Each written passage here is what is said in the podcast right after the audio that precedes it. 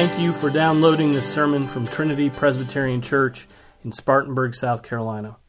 For more information about Trinity, visit our website at www.trinityspartanburg.com. Please open your Bibles to 1 Timothy chapter 3 and stand for the reading of God's Word. I will read verses 1 through 13, but we will be focused on verse 11 today for the sermon. This is the word of the Lord. It is eternally true. It is a trustworthy statement. If any man aspires to the office of overseer, it is a fine work he desires to do. An overseer then must be above reproach, the husband of one wife, temperate, prudent, respectable, hospitable, able to teach, not addicted to wine or pugnacious, but gentle, peaceable, free from the love of money. He must be one who manages his own household well, keeping his children under control with all dignity. But if a man does not know how to manage his own household, how will he take care of the church of God? And not a new convert, so that he will not become conceited and fall into the condemnation incurred by the devil. And he must have a good reputation with those outside the church, so that he will not fall into reproach and the snare of the devil. Deacons likewise must be men of dignity, not double tongued or addicted to much wine or fond of sordid gain but holding to the mystery of the faith with a clear conscience.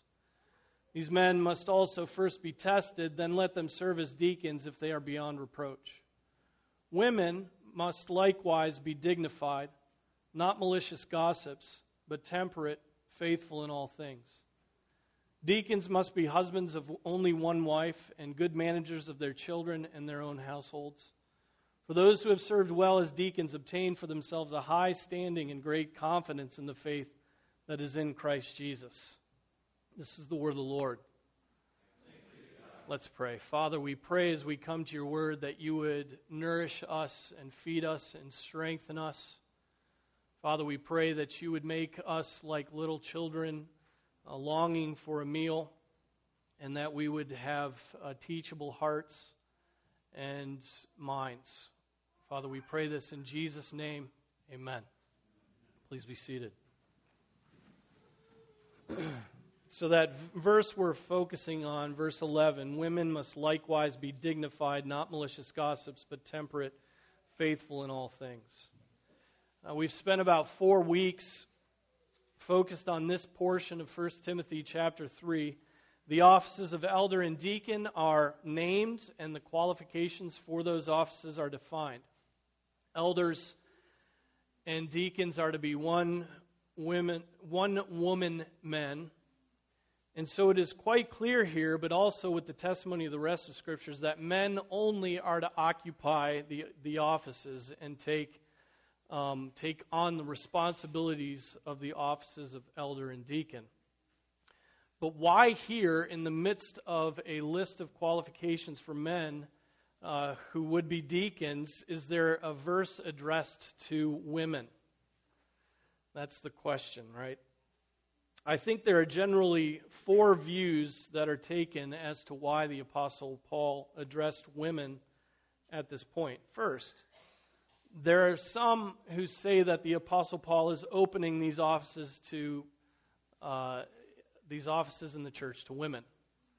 Sort of the broadest view would be that view. But in order to justify that point, you would have to tear 1 Timothy 2 out of the Bible.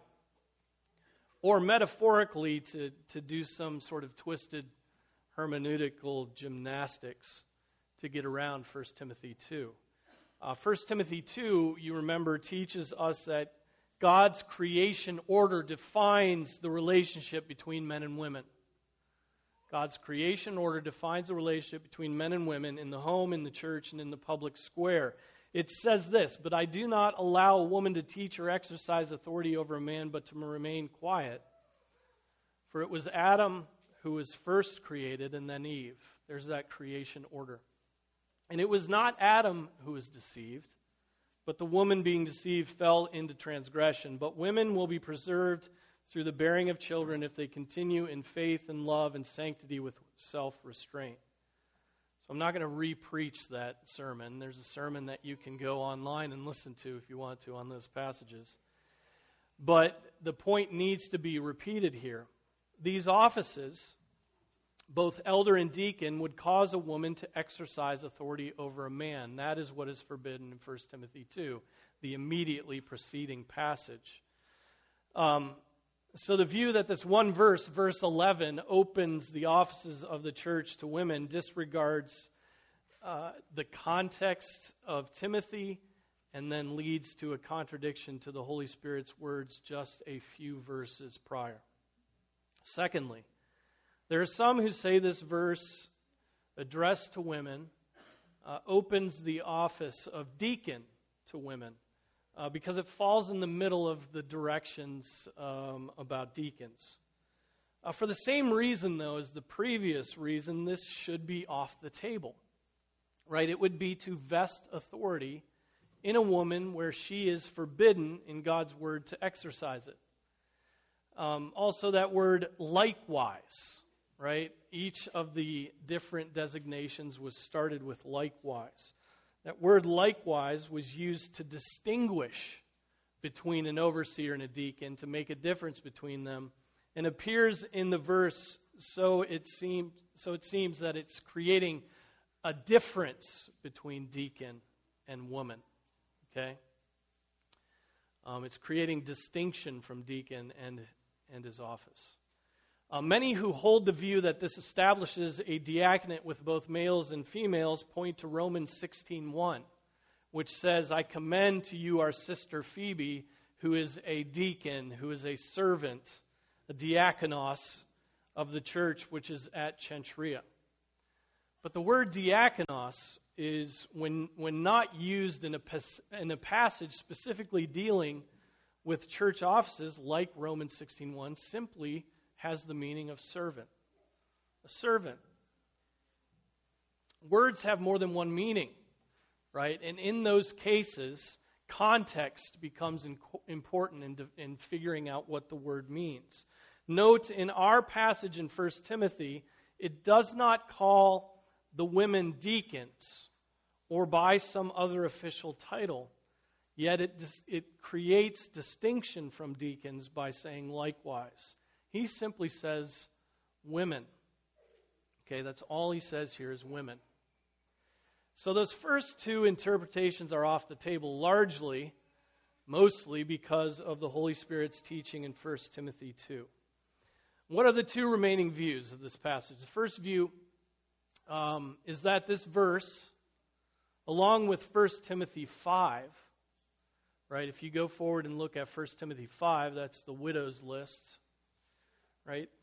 The other view is that this creates a non ordained work of deacons' helpers or deaconesses. Okay? And the last view is simply that this passage addresses the wives of deacons. Okay, so those are the other two. It creates a non ordained um, position of deaconess or deacon helper, or it is addressing the wives of the deacons. So let me take the, the, the last one first. The Greek word gune, which is what is used here, means both women and wives. It is the word. They don't have a separate word for those two things. Women and wives is the same word in Greek. Again, how do you determine which one is being used? It's the context. Context helps you determine whether it's just addressing women generically or wives. So many say the Apostle Paul addressed the elders, then he addressed the deacons, and then he addresses in the midst of the deacons the wives of the deacons. But again, the flow seems a bit odd. You know, why did he not have a statement for wives of elders? Right? There's no aside to the, the wives of elders in the midst of the directions to, uh, or the qualifications for elders, as he does for the deacons' wives. One commenter writes, and I'm going to quote this in, in um, a pretty lengthy passage because I think it's helpful. One commentator writes For moderns, the ambiguity in this verse causes interpreters to divide generally into two camps. The first believes that this passage sets forth qualifications for deacons' wives. The second believes that it is referring to the women who are deacons. But there are other options, as we will see. He goes on and says, It should be noted that the ancient church had an order of deaconesses, as did Calvin's Geneva. But this represented an entirely different office from that of deacon. This is crucial for us to understand for various reasons. First, Paul has just finished telling us that women are not permitted to exercise authority over men in the church, 1 Timothy 2:12. And the office of deacon involves responsibility and authority. Second, the idea that women can hold the office of deacon was an idea that did not arise in the broader church until the 19th century as a compromise with the demands of feminism. Okay, consequently, if we understand that more than one office is in view, the problem the problems evaporate. He goes on and says the deaconess was not a woman on the one deacon board. The office of deaconess was understood by the early church to have been established in 1 Timothy 5 9 through 12. Let me remind you what 1 Timothy 5 9 through 12 says. A widow is to be put on the list only if she is not less than 60 years old, having been the wife of one man, having a reputation for good works, and if she has brought up children, if she has shown hospitality to strangers, if she has washed the feet of the saints, if she has assisted those in distress, and if she has devoted herself to every good work, it's quite a long list of qualifications, isn't it?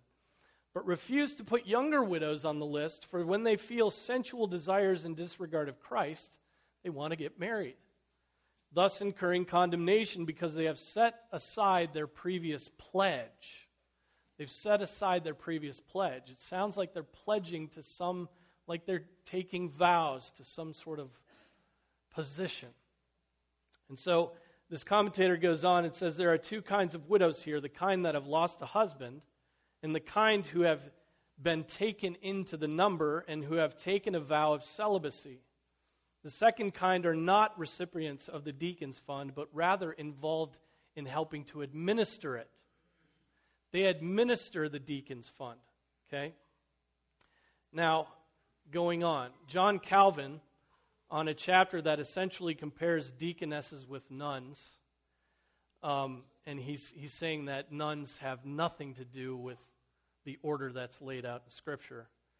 Um, writes the following as he looks at 1 Timothy 5 9 through 12.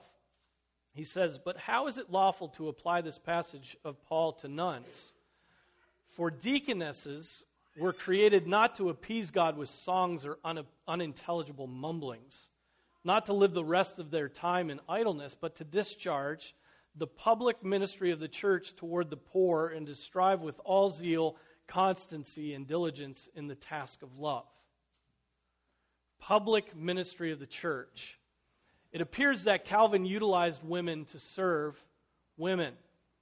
Right? He utilized women to serve women as a subset of this, his two classes of deacon, as a subset of those who go out to the sick and minister to the poor. So they fall into that second mode of deacon. Going back even further, um, the earliest source, around 380, we have uh, this said. Um, and this is from a document called the Didascalia Apostolorum. Apostolorum. That's it. The Didascalia Apostolorum, around 380. In that document, we read this This is why, O bishop, you must take to yourself workers for justice, helpers who will cooperate with you in guiding others toward life. Those among the people who must please you in this respect should be chosen and instituted as deacons. On the one hand, a man for the administration of the many necessary tasks, a man for administration. On the other hand, a, woman for ministry among the women. Right? So it makes that same distinction that Calvin made, right? There was, there was a, a subset of the deacons, non ordained, not an office, but a position, created so that women could minister to women. And that, that's backed up in the history.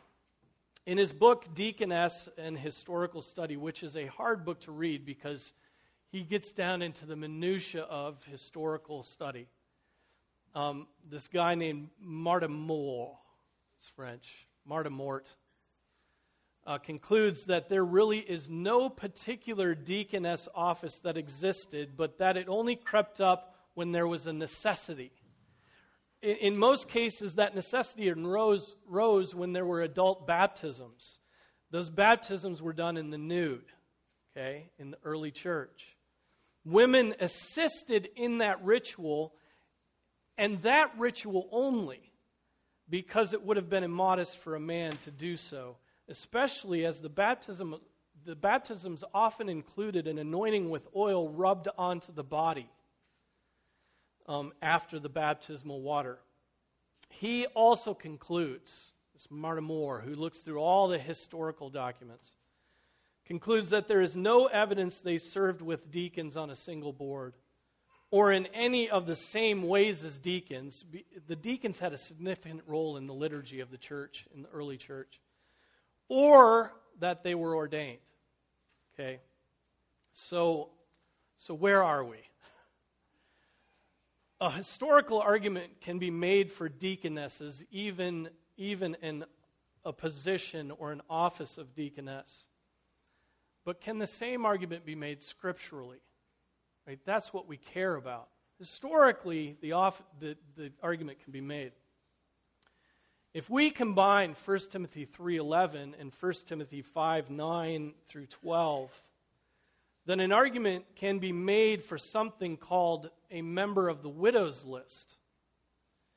But notice what that means. A member of the widow's list is over 60, a widow who has made a vow of celibacy. The young and lusty are told to marry, thereby disqualifying them from the list. Okay? So I'm willing to grant that arguments be, can be made for a, a, an unordained group of godly widows who are free to serve other widows and women in distress because they're not bound to a husband who have committed themselves to celibacy, which is nothing like what people shoot for when they shoot for deaconesses or women deacons. Right? Um, just inter, as an aside, the Council of Chalcedon apparently in 451 reduced the age requirement from 60 to 40 when it looked at this passage. And if she married after being enrolled, she and her husband could be excommunicated. And then in 325, the Council of Nicaea in Canon 19 numbered the deaconesses among the laity since they hadn't been ordained. Right? It listed them among the laity. So that's I mean, all of that, all of that, it, it's a far cry from what some today are demanding for women ordination to an office of authority, that of deacon. Okay? Historically, that has never been a part of the church, never been an understanding of this passage. Note also that um, if we connect 1 Timothy 3 with 1 Timothy 5, we're then locking in the translation of gune as women. We're locking it in. It can't be wives then. Um, if they were wives, they would have been disqualified from being on the widow's list, which would have disqualified them from serving as a deaconess. Which brings us back to perhaps the simplest understanding of the passage. Apostle Paul addresses men who aspire to the office of overseer, then he addresses men who aspire to be deacons. Then, in the midst of that address, those deacons' wives. What does that view have going against it? The likewise is there, which puts it in parallel with overseers and deacons. But, but Paul does not use an office name. Uh, he simply says gune. He simply says wives, um, which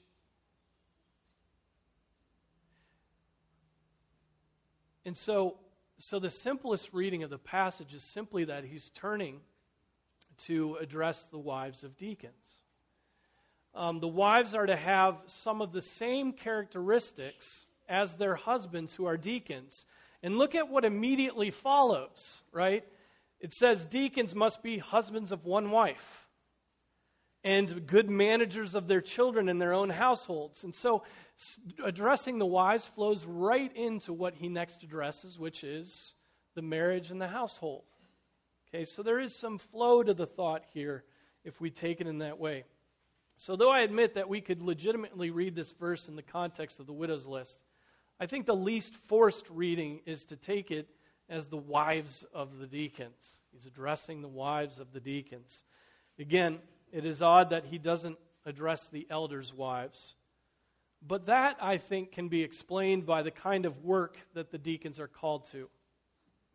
They are called to minister to bodies and the sufferings of people, which may often put them in contexts where a woman's sympathies and understandings are absolutely required and necessary.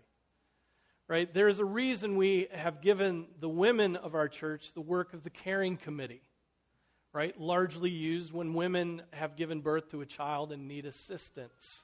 Those visits often turn into counseling sessions and help sessions and how are you and I'm sorry it hurts and hugs.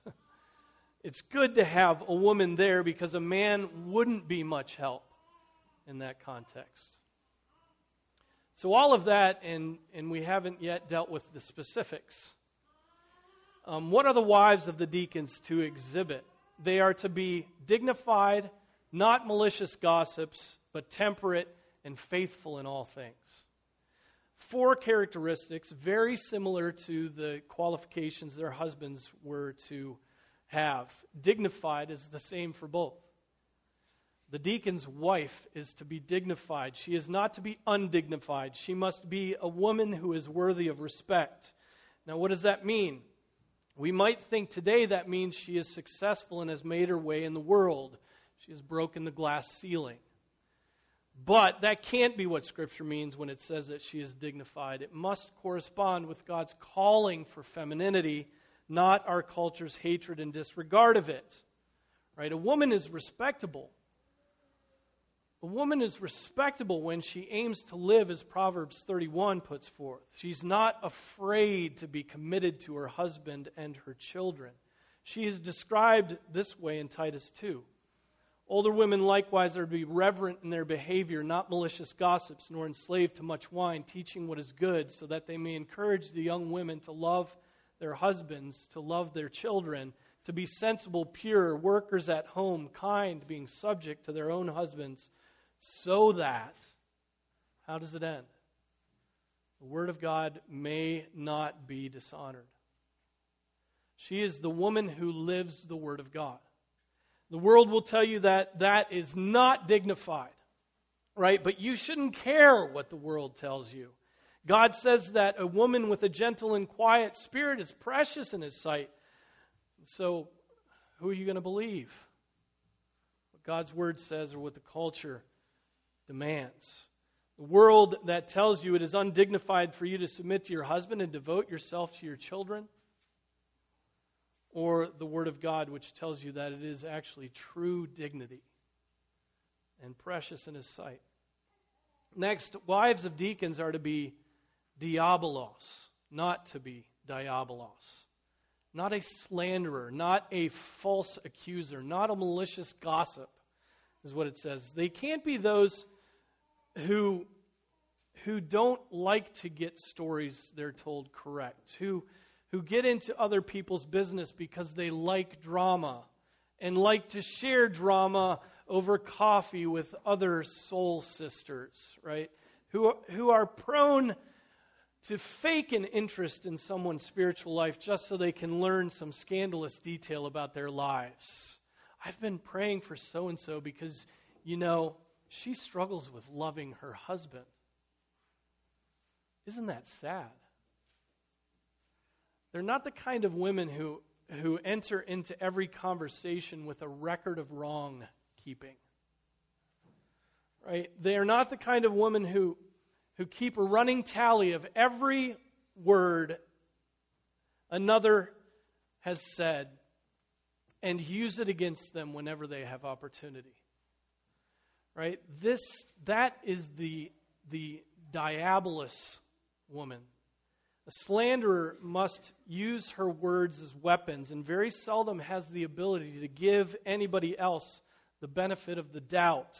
The man who lives with this kind of woman will shrivel up and die after a few years.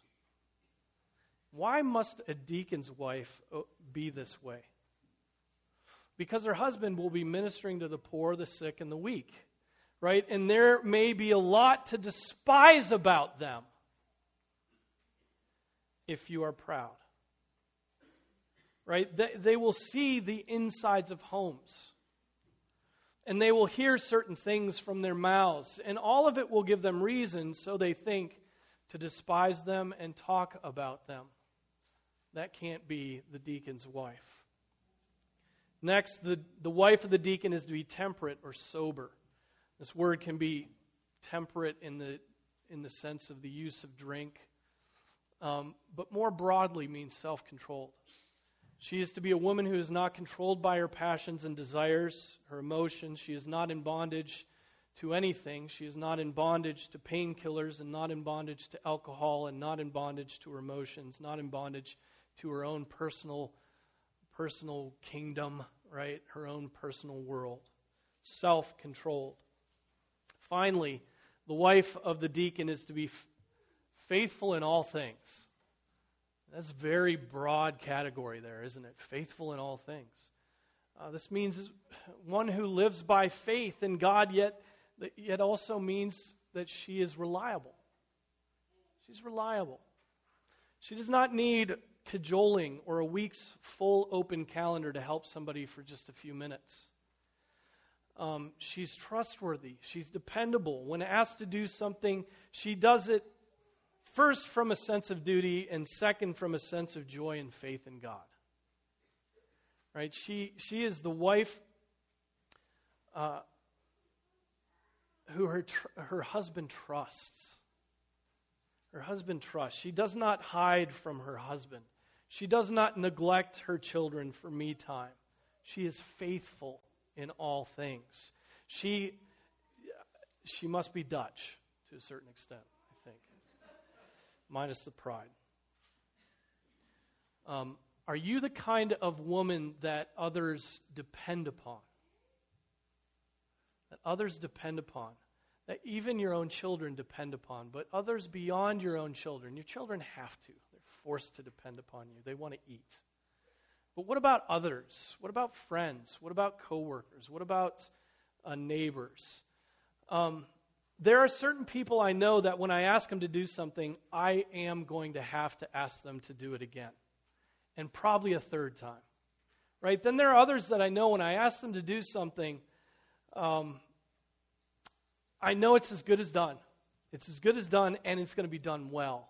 Right? You should be that kind of woman right? Faithful in all things, little things or big things. Whether you are asked to clean the rags in the church kitchen or you're asked to write an article to be published in a, in a well known magazine, whatever it might be, you should be faithful in those things. Whether there is something to be gained or nothing but treasures in heaven to be gained for that work. Whether there are accolades to be had or nothing but tiredness at the end of the task to be had. So, those are the specifics. George Knight, in his commentary on this passage, concludes this way, and I want to share with you what he says. The wives of deacons must be as committed and serious as their husbands, as in, in control of tongues and attitudes, as self controlled and as faithful for them to be responsible laborers with their husbands Although this is all true, it is not said of the wives that they must first be tested and be beyond reproach, but it is not they, but their husbands who are being elected to and put into office. Thus, certain qualifications are left out of consideration, which thus in itself gives further corroboration to the conclusion that those in view in verse 11 are wives who assist the deacons, their husbands. Okay? So let me conclude by saying this Women, do not fret that God has not called you to office in the church. Do not fret that God has not called you to office in the church. Responsibility in the abstract, responsibility in the abstract is always something we think we want, um, largely because we want to be recognized. But when the responsibility becomes real, you realize that the work requires the very blessing of God to persevere through it. It is one thing to aspire to the office of overseer, and quite another thing to serve on session for three decades. Um, It's, you know, it's one thing to be tested and make it as a deacon, and quite another thing to serve as a deacon and then and get your hands dirty in people's lives and in the ministry. To know uh, that if I don't get it done, God will not be honored and the members of the churches will not be helped. Um, so rather than fret about how you are not fulfilled, how you are not properly honored, how you do not have a stake in the church, Pray for those men that God has raised up into leadership. Rather than claim spaces where God has not given you authority, give yourself to those places where God has given you wisdom and authority and compassion. Um, do not envy men who are called into ministry. Do not be naive about the burden of the work of men called into the ministry. And do not neglect the real authority God has given you in certain spheres in your relationship with your husband, with your children, with your home, with other women. Right? These things will only be neglected. I mean, if we neglect those things, if you don't do what God has called you to do, that's going to be to the weakness, detriment of the church. And it'll ultimately be to the rebuke of God. Right? We believe that. We believe that, women. Do not envy those who are called to office, but exercise the real authority that God has given you in the spheres He's called you in. And be content there. And work with all your zeal because it's going to take every ounce of your energy and some.